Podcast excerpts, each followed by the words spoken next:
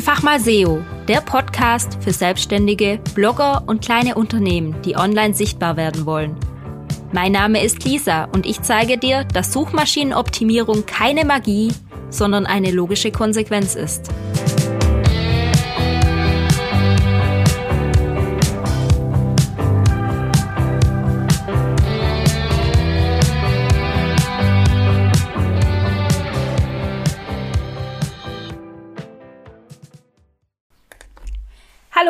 Hallo, ich grüße dich zu dieser neuen Podcast-Folge.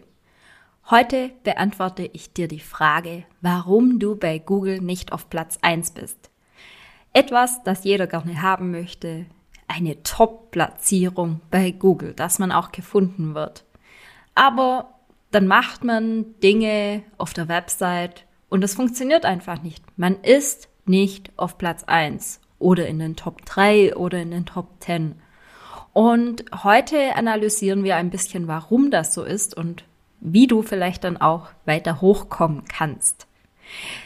Wenn ich jemanden frage, ja, was würdest du gerne ändern auf deiner Website, dann kommt oft, ja, ich würde gerne auf Platz eins bei Google sein. Dann ist meine erste Frage immer, wofür? Für welchen Suchbegriff?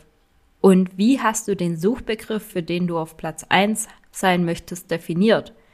Meistens ist es dann so, dass der Webseitenbetreiber irgendwas im Kopf hat und dafür möchte man dann auf Platz eins sein. Da wurde nicht geprüft, ob überhaupt jemand danach sucht. Vielleicht wurde sogar eine Keyword-Analyse gemacht, aber ob die mit der Zielgruppe übereinstimmt, ist auch immer fragwürdig. Also das wäre auf jeden Fall Punkt eins. Hast du überhaupt einen Suchbegriff, der von deiner Zielgruppe gesucht wird? Und dann wäre Step 2, erfüllt dein Inhalt die Suchintention. Sprich, schau dir deinen Inhalt genau an und schau dir eben auch den Suchbegriff an. Wenn du ein Suchender wärst, würdest du dich mit diesem Inhalt zufrieden geben? Ist da wirklich alles drauf, was man so braucht? Nehmen wir ein Beispiel. Hochzeitsfotograf. Gibt's ganz viele. Also niemand wird für Hochzeitsfotograf direkt gefunden. Gut, Google ist mittlerweile so schlau und spielt dir dann schon passende Ergebnisse zum Ort aus, aber gehen wir etwas spezifischer rein und sagen zum Beispiel Hochzeitsfotograf Ulm. Also man hört es vielleicht, Ulm ist bei mir direkt ums Eck, drum dieses regionale Beispiel. Also Hochzeitsfotograf Ulm.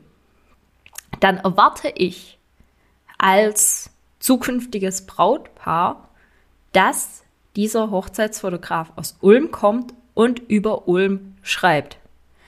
Am liebsten hätte ich sogar, dass ein paar Beispiele von Hochzeitspaare aus Ulm dabei sind. Also, dass ich schon sehe, wie zum Beispiel ein Hochzeitspaar vor dem Ulmer Münster posiert oder dass der Fotograf reinschreibt, ich habe schon viele Erfahrungen in Ulm gesammelt und ich kenne die besten Plätze und Spots in Ulm. Und dann vielleicht sogar noch eine Liste mit ein paar guten Spots und Locations für Hochzeitsbilder mit reinmacht. Also ich als Nutzer möchte sehen, dass sich derjenige, der den Inhalt veröffentlicht hat, auch mit diesem Inhalt beschäftigt hat und persönliche Erfahrungen dazu hat. Und dann wäre es noch ganz cool, wenn so ein paar Fragen und Antworten mit dabei wären. Ja, ich komme jetzt nicht direkt aus Ulm, können wir das auch neben Ulm machen? Oder gibt es in Ulm Plätze, wo man nicht fotografieren kann? Wie ist das mit der Anfahrt? Also, ich bin kein Hochzeitsfotograf, aber falls du Hochzeitsfotograf bist, fallen dir sicher noch mehr Fragen ein, die immer mal wieder gestellt werden. Auch das kann mit rein. Dann, wie ich schon gesagt habe, Beispielbilder passend zu diesem Thema.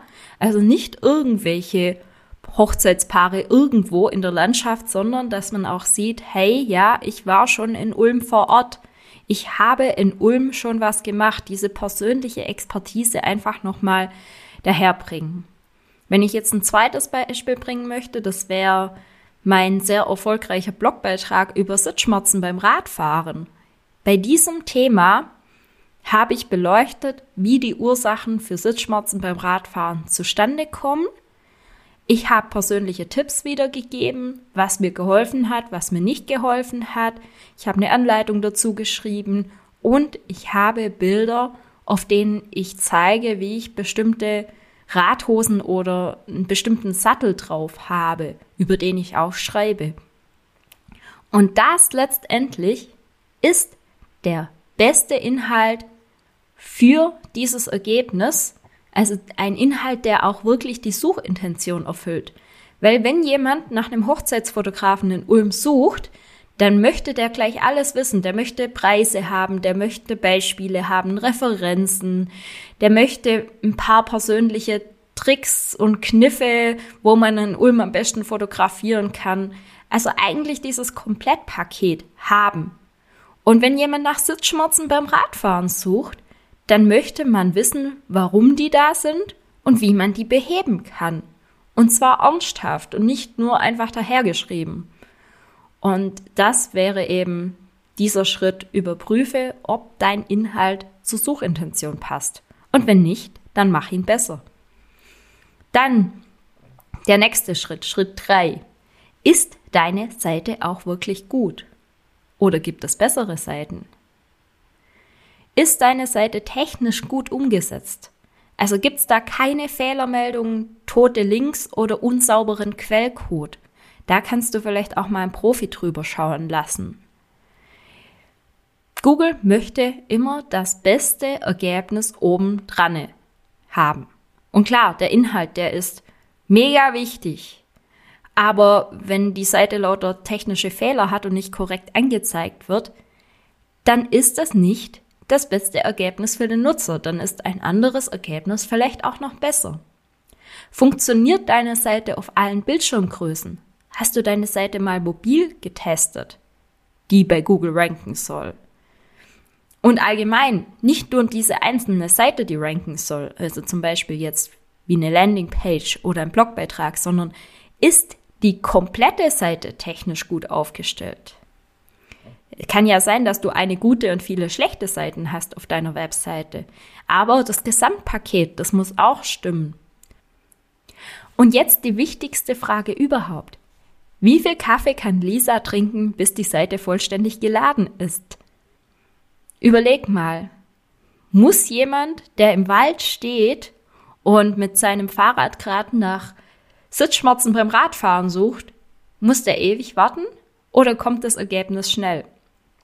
Die Geschwindigkeit ist natürlich nicht der wichtigste SEO-Punkt, den es da gibt, aber wir haben es ja schon ein paar Mal gesagt, das bestmöglichste Ergebnis für den Nutzer und das bestmöglichste Ergebnis ist nicht das langsamste Ergebnis.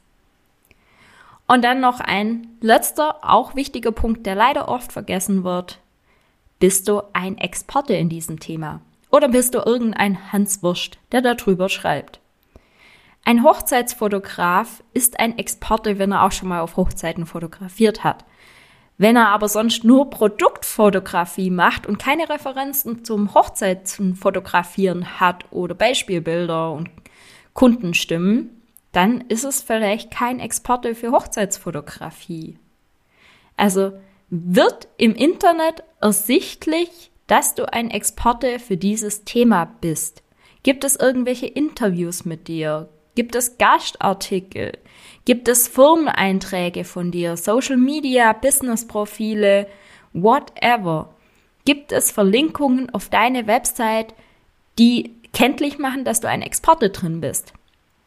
Zum Beispiel, wenn jemand anders auf deine Seite verlinkt, in einem Dienstleisterverzeichnis, stellen wir uns vor, wir haben eine Seite von dem Hochzeitsplaner und der Hochzeitsplaner verlinkt dann auf dich als Hochzeitsfotograf.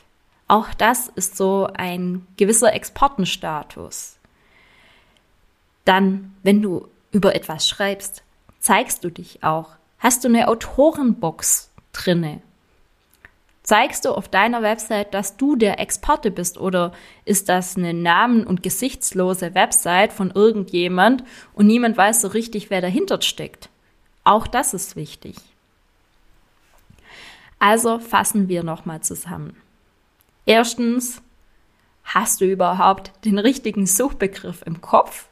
Wird der überhaupt gesucht? Zweitens, Erfüllt dein Inhalt die Suchintention? Drittens, ist deine Seite gut, also technisch korrekt umgesetzt? Und viertens, bist du wirklich ein Exporte in diesem Thema oder halt irgendjemand, der irgendwas darüber schreibt?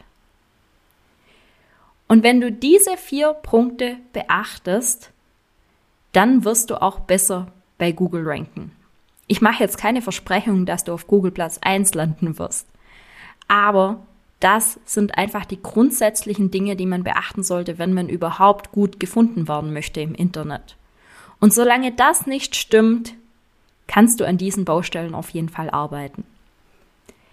Ich wünsche dir viel Erfolg beim Optimieren und bis zum nächsten Mal. Deine Lisa.